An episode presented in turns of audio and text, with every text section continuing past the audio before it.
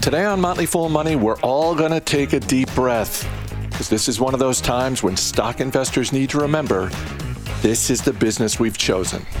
You got this. Now let's go to work. I'm Chris Hill, joined by Motley Fool senior analyst Jason Moser. Thanks for being here. Hey, thanks for having me. Later in the show, Bill Mann will be stopping by to take a closer look at China's middle class and investing opportunities. Let's start with the market in general. And I saw something over the weekend. A financial firm compiled research on the language used during earnings conference calls, and they've been doing this for nearly a decade. And twenty twenty-one was a record in terms of profanity used on conference calls. And I saw that, and I thought, boy, if the market continues to fall, then uh, this earnings season alone might obliterate that record. Uh, as you and I are recording this in the middle of the day on Monday, year to date, and I look, it's early. It's still January, but year to date, the Dow is down eight point five percent, the S and P five hundred down eleven percent, the NASDAQ down sixteen percent. And this is one of those times, Jason, where as long-term stock investors, we got to take a deep breath and remind ourselves, this is the cost of admission. And it doesn't feel good. And I, I don't like opening up my portfolio and seeing almost entirely red. But this is the cost of doing business. Yep. I, th- I mean, you, you put it, you put it, I think, perfectly there. And and uh, I, I'm with you. I, I mean, I don't like seeing all of my holdings, you know, getting pummeled. but uh, it it is the cost of doing business. It is it is just it, it is the way it is. You got to get used to it. If you can't handle it, then you need to probably just, just invest in something like, you know, E T Fs or index funds that, that, that can help sort of smooth that out a little bit. But this is the cost of doing business, as you said. And um, I, I will I will go back to just a, a few weeks ago, Chris. I mean, you remember our, for our twenty twenty, uh, twenty twenty-two preview show, I, I said, hey, don't be surprised if this is a down year for the market. I mean, you, you have that that sort of old saw that, that talks about one of, of every three years in the market is, is down on average. And uh, it, it is just it is just one of those things. I mean, I, we've, we've been talking a lot, I feel like a lot over the last several years uh, about about a lot of these valuations. And I mean, there are just a lot of valuations that have just good businesses. But, man, it seems like a lot of success was really was really pulled forward. And um, that that's for a number of, of reasons. I think there was uh, certainly the, the interest rate argument. And now we're seeing that sort of play out here because you're you're seeing Uh, investment banks like Goldman Sachs even talking about now that maybe even even we see more than four interest rate hikes this year, more than four. And, and you know, that that's something I think that uh, freaks freaks a lot of people out. It, it causes some knee-jerk reactions. But you have to you have to recognize that it, it is something that is just it, it comes with the territory. And, and I, I will say, too, I've said this before. I feel like, you know, you said long-term investor, and I feel I, that is so important because the longer that you remain invested, the less these types of pullbacks hurt. They just don't have the same psychological effect. If you've been investing for ten years versus someone who's just started investing last year, for example, This this just doesn't hurt as much because the chances are you've got a fairly well-diversified portfolio. The chances are you've got some good winners in there already. And it's a lot easier. It's a lot easier to see that seven-bagger pull back to like four-bagger uh, as opposed to seeing a holding that's down sixty, seventy, eighty percent, right? And, and the funny part is that probably the wealth that you're losing in that seven-bagger pulling back to a four-bagger, you're, you're losing more wealth in the process, right? But there's that psychology in play. Uh, it just doesn't feel it doesn't feel as bad because you're still sitting on uh, so some nice gains there. So it, it is just it, it, it it's difficult in in the present moment to teach people, to convince people to not panic. It is going to be okay. That's probably the biggest challenge we have in our in our job, but it is just the cost of doing business, as you said. uh, along those lines, if folks haven't listened to Saturday's episode, uh, and the title of the episode is The Fundamentals of Financial Data with Tom Gardner and um, Eyal Kusner, uh, that is an episode to listen to and probably bookmark or just sort of hold on to, because they really walk through the math behind volatility and, you know, dealing with this type of wild ride. I want to get to something that I know a lot of investors are dealing with. We're getting a lot of questions about this. This is something I'm uh, mulling over uh, as an investor, and it is sort of the idea of, I've got some cash, I've got some stocks that I own that are underwater, I've got some stocks that I own that um, maybe it's that situation you talked about. It's it's the seven bagger that's now a four bagger. I, I'm I'm trying to figure out where to deploy my cash, and the reason I wanted to talk to you today was you had recently posted on Twitter that you went back and bought shares of a company you already own shares of, and that's Cloudflare, a yep. cybersecurity company. Um, and I, I wanted to try and get a sense from you of, I, I looked at that, Jason, and I thought to myself, he could have bought anything. He had some cash, he could have bought something new, but he decided to go back and buy shares of something he already owned. And I wanted to get a sense from you of sort of that decision-making process, sort of how did you figure out, because again, I'm looking at some things where I'm like, well, this is a winner for me, but it's pulled back. Maybe I should put some more money on it. And then I actually do have some of those stocks where it's like, wow, I bought this last year and it's seventy percent lower than where I bought it. Maybe that's where I should be plowing my money. So let's talk about Cloudflare. Uh, I'm assuming somewhere you had a watch list and Cloudflare was on it. Uh, yes. I mean, Cloudflare is a business that I have uh, admired for a while now, and uh, listeners and, and, and members of our services know it's it's a it's a stock that I recommended uh, over a year ago. And so for me, Cloudflare, you know, when I when I first bought shares of Cloudflare, I, I knew buying my initial position, I knew that wasn't going to be the last time I wanted to buy shares of Cloudflare. I basically was opening that position uh, with with the the plan in place of adding opportunistically as as I grew more confident in, in the business. And so, uh, you know, one one of the sort of behind the scenes things here, a lot of people may not realize is is the, the way we operate here at the Fool. We have um, we have we have internal trading guidelines, right? We have uh, we have guidelines that dictate when and when we cannot buy shares of companies. And and so we, we do have to be aware of that. And and so for a long time, Cloudflare, I, we, we weren't even able able to buy it. It was it was a rest- restricted stock. It was one that we had we had recommended. Um, and, and when we do that in, in order to, to remain transparent and and uh, uh, you know, not front running, I guess is probably the best word for it. But you know, we, we just want to make sure that we're putting our members first always. And and so it, it finally opened back up. It had been locked down for a little while, so it wasn't even available. But I saw that it had been unlocked, and I thought, okay, well now I can I can put this on my list as one that I could I could uh, I could I could target if I really felt like I wanted to add to it. And, and I knew that I wanted to. And so for me, it really boiled down to, you know, this is a business that uh, I I bought uh, maybe a year and a half ago. And it's basically round tripped. It's kind of come back to, to the initial purchase price, right? And I mean, it had a wonderful twelve months there, but I mean, I, I think we all kind of realized there were there were some of these valuations were just out of out of control.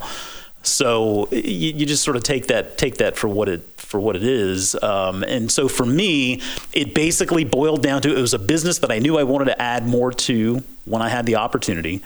And when I look at this business today versus the business that I first started analyzing a year and a half ago, this is a stronger company. It's a stronger business today than it was a year and a half ago. How do you quantify that? What what are one or two things you saw in the business recently where you thought, okay, this is getting better? Was it a metric like, oh, their gross margins are improving, or was it something else? No, I, I, that's a great question. And, and for a business like Cloudflare, I mean, as, as many of these uh, as many of these these software companies are, you know, you look at not only the the number of, of people that are using the service, but you also look at the growth in big customers, right? Those customers that are spending more than one hundred thousand dollars annually. You look at the really big customers that are spending more than one million dollars annually. Uh, you look at those net retention rates. Uh, you look at the actual guidance. Um, and and I, I'll you know refer to that, just guidance alone. They just recently, in, in the in the most recent quarterly uh, report, They they they're guiding for revenue for the full year to to be fifty percent uh, higher than, than a year ago. Uh, so I mean, you're looking at a business that just is growing. And and furthermore, I think that with, with this business, you know, one of the things with Cloudflare that's always just impressed me is is leadership and their focus on on. the long term, right? They they are just, they're not managing this business for Wall Street's expectations. They're basically like, look, man, we're going to invest in this business. We're not going to be profitable profitable for a while, uh, but we know what we're doing is the right thing, and we're pursuing this massive market opportunity. So you, you guys, if, if you're on board, great. If not, that's cool too. But they operate under this this thing called the Bezos Rule, uh, which ultimately just says that, you know, new features that Cloudflare engineers build for themselves need to be built using their tools, and ultimately they basically just frame it as kind of eating their own cooking, right? I mean, they, they believe in themselves so much uh, that that they they continue to operate under this Bezos Rule, and and I think, you know, when you look at, at the success that Amazon has had with with that mindset, I mean, Amazon is a very special business, right? I mean, it, it's Those those are few and far between, but Cloudflare certainly seems like a business that has taken a lot of those lessons from Jeff Bezos and from Amazon through the years, and they're trying uh, their their darndest to to to you know operate under that under that same sort of, of ideal, and, and to me that that is is it's absolutely worth a shot, right? And so. It was it was it was the sum total of all of those things. The metrics, the key performance indicators, tell me this is a stronger business today than it was a year and a half ago. And now, I mean, yeah, you, you could say the business maybe it doesn't look cheap, right? I mean, I'm not going to sit there and tell you it looks cheap, but I think that the valuation looks very reasonable when I look at this and I think, you know what, this is a business I intend on holding. I, I mean, I, I hopefully can own this thing for the next twenty years. That's that's that's my that's my mindset there, and I think that when you when you can look at it from that perspective, uh, it, it it starts to make uh, it starts to make adding to some of those positions a, a lot easier. I know that for a lot of investors, um, the concept of a stock hitting a new low, which is, you know, information that's easy to get your hands on at any given moment, it's like, oh, it's now at a fifty-two week low. Um, th- there's a temptation for some, and I'm guilty of this sometimes, of just thinking, well, I mean, how much lower can this thing go?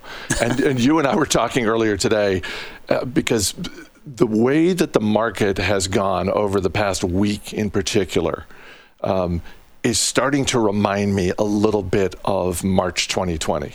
And I realize that was the early days of the pandemic. You know, we have vaccines now, uh, you know, we're we're in a different place from a public health standpoint, um, but just in terms of the market environment and the frenzy, because that's what can be kind of scary for us as investors when this is happening. It just seems like, oh, it it seems like, oh, well, this is the financial collapse, and, and here it comes again. But this is reminding. But early in the pandemic, I remember you and I were talking about Starbucks, because Starbucks had been in the low nineties and it had fallen very quickly to like the high seventies. And I remember saying, well, this is cheaper, but this doesn't look like a like a back the truck up kind of moment. But if this thing falls further, if this thing goes down like to sixty or something like that, then I think that's where the emotion of the collective market has gone crazy. And it's like, well, look, this is, yes, these are uncertain times, but come on, this is a solid business underneath it. And I looked at Starbucks today. It's it's it's kind of the same thing. It's history repeating itself. It's it was it started the year at one sixteen. It's now in the mid nineties. I don't think it's insanely cheap, but I look at this now. I'm like, well, if this thing goes to seventy-five, I mean, come on. yeah, yeah, that's funny you bring Starbucks up, because I, I've that was when I finally actually bought shares of Starbucks for my retirement portfolio. You know, I was looking for some stability, some income via dividend, and I thought, you know what, I have no clue how I don't own Starbucks at this point. I, I drink so much coffee.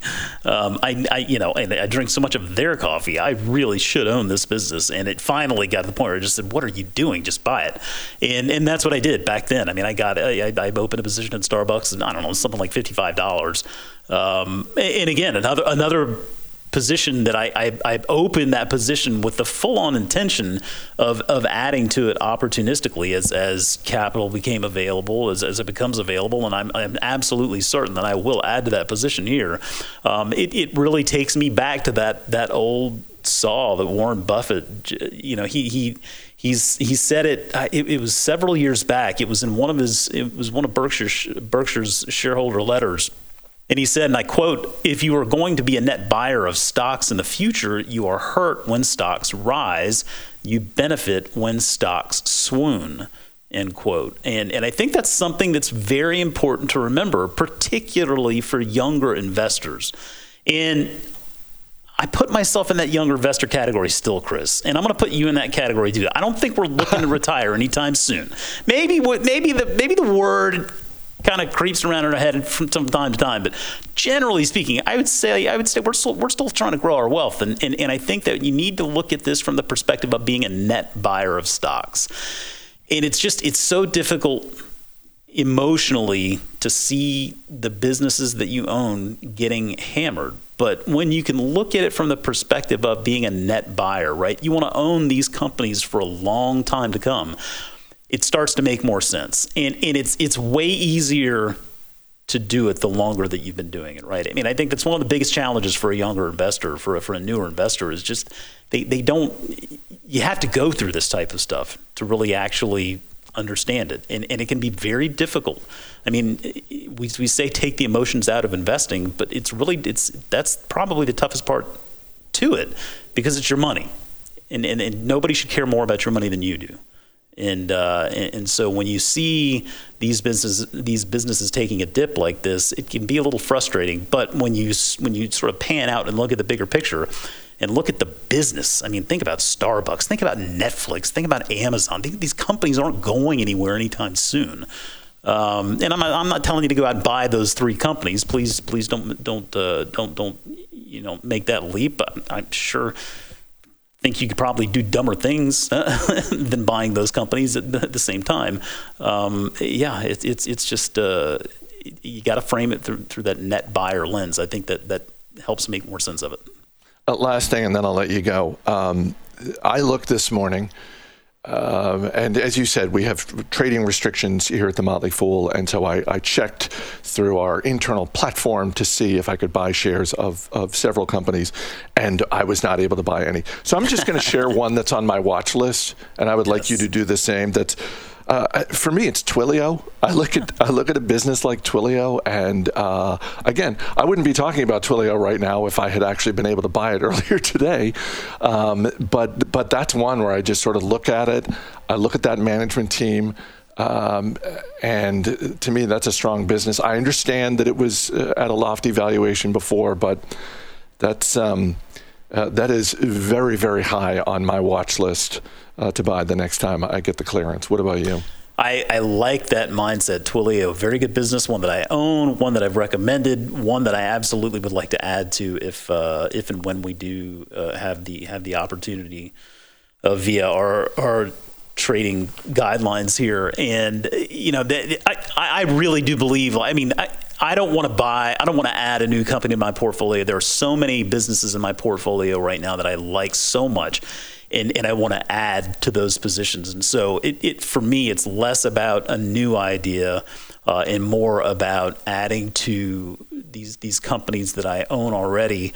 Uh, I mean, one that stands out to me that just it, it feels like this just it just just the selling is just over overdone. I mean, PayPal just sticks out to me as one that's just kind of a kind of a no-brainer uh, these days. I mean, it, it it is it is one where you you think about the market opportunity. Um, you think about how people are moving money around and how they are managing their financial lives, uh, PayPal and Venmo and, and Zoom, I mean, all of those brands underneath that umbrella. I, it, to me, at PayPal, it, it looks like a really uh, a really low risk, uh, or, or just I, sh- I should say, really a very attractive risk reward scenario today. Jason Moser, thanks for being here. Thank you.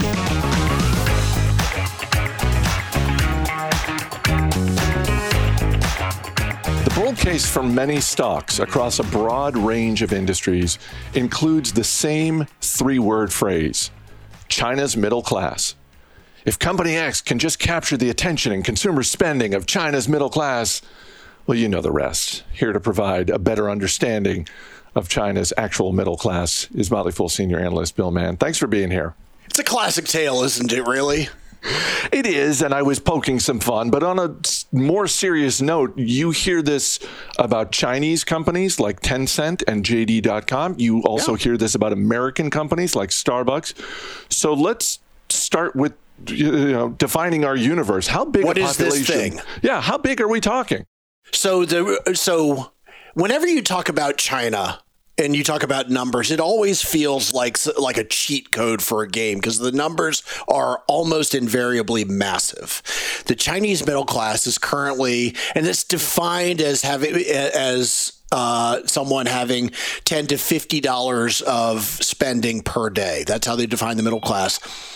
That's seven hundred seven million people estimated.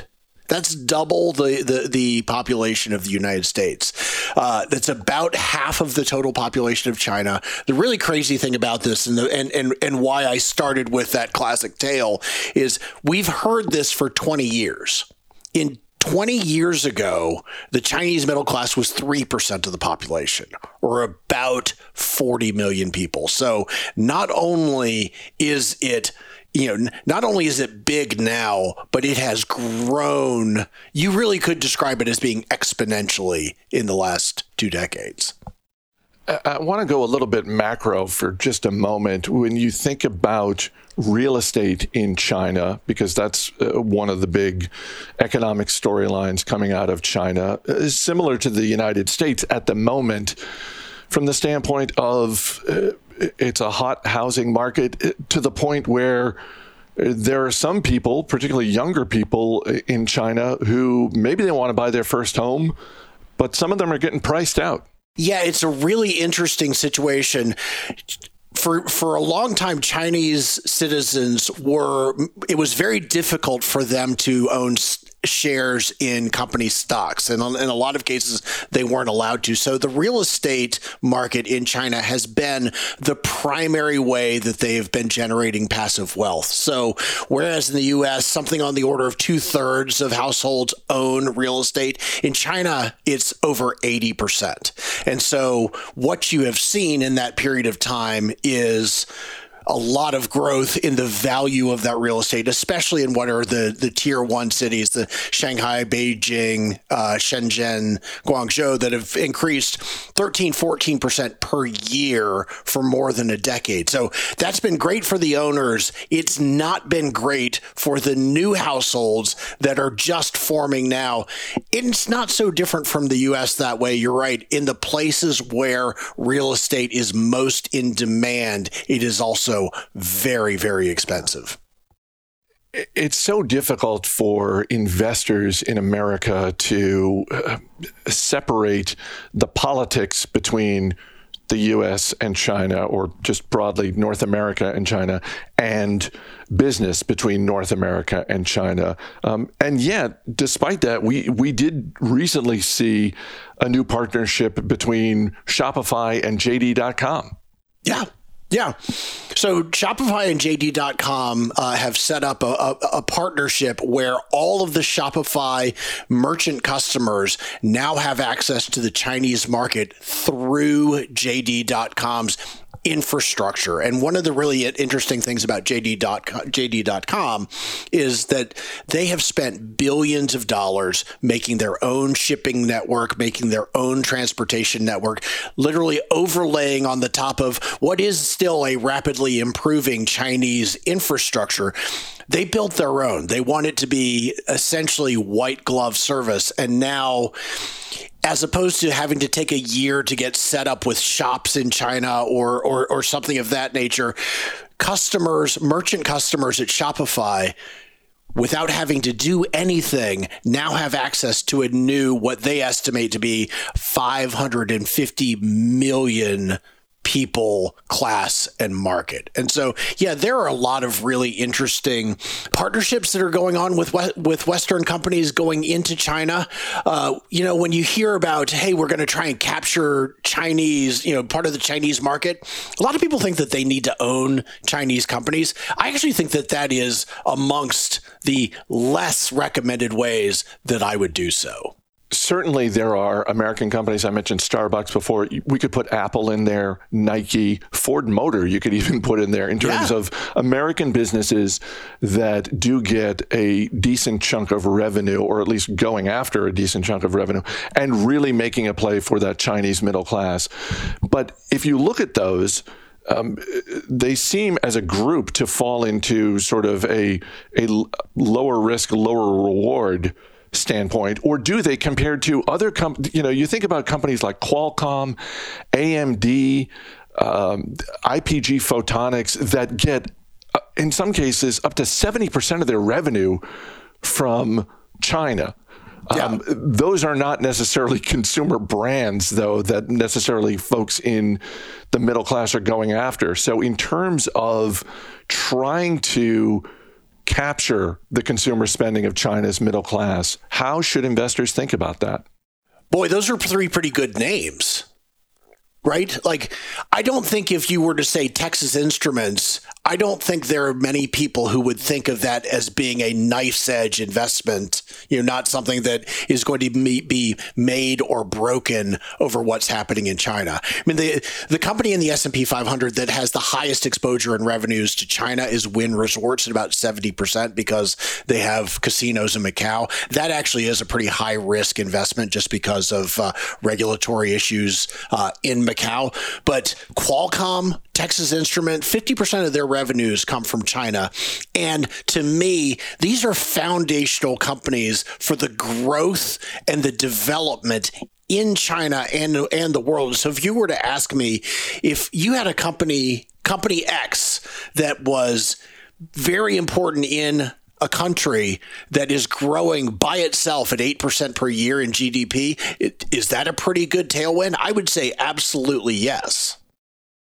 Last thing before I let you go, what is a company you have your eyes on that we haven't talked about? I mean, there there are a lot of uh, usual suspect type of companies we've discussed here, um, but I know one of the things you like to do as an investor um, is look for smaller companies, uh, ones that are a little bit under the radar. Um, what's one in China that maybe is making a play for the middle class that folks may be less familiar with?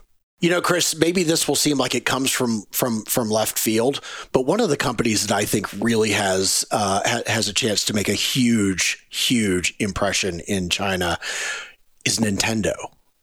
Nintendo, a Japanese company, uh, you know, the ticker N T D O Y here in the United States, one of the largest video game platform companies and video game companies. Uh, and gaming in China, even with the restrictions that they put in in the, in the last year, is massive. And it is a very much a character and a platform driven company. I think that that is a really, really interesting place to look to get more exposure in China. Bill Mann, thanks for being here. Thank you, Chris.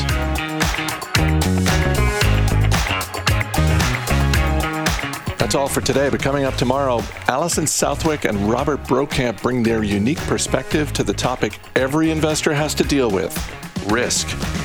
As always, people on the program may have interest in the stocks they talk about, and the Motley Fool may have formal recommendations for or against, so don't buy or sell stocks based solely on what you hear. I'm Chris Hill. Thanks for listening. We'll see you tomorrow.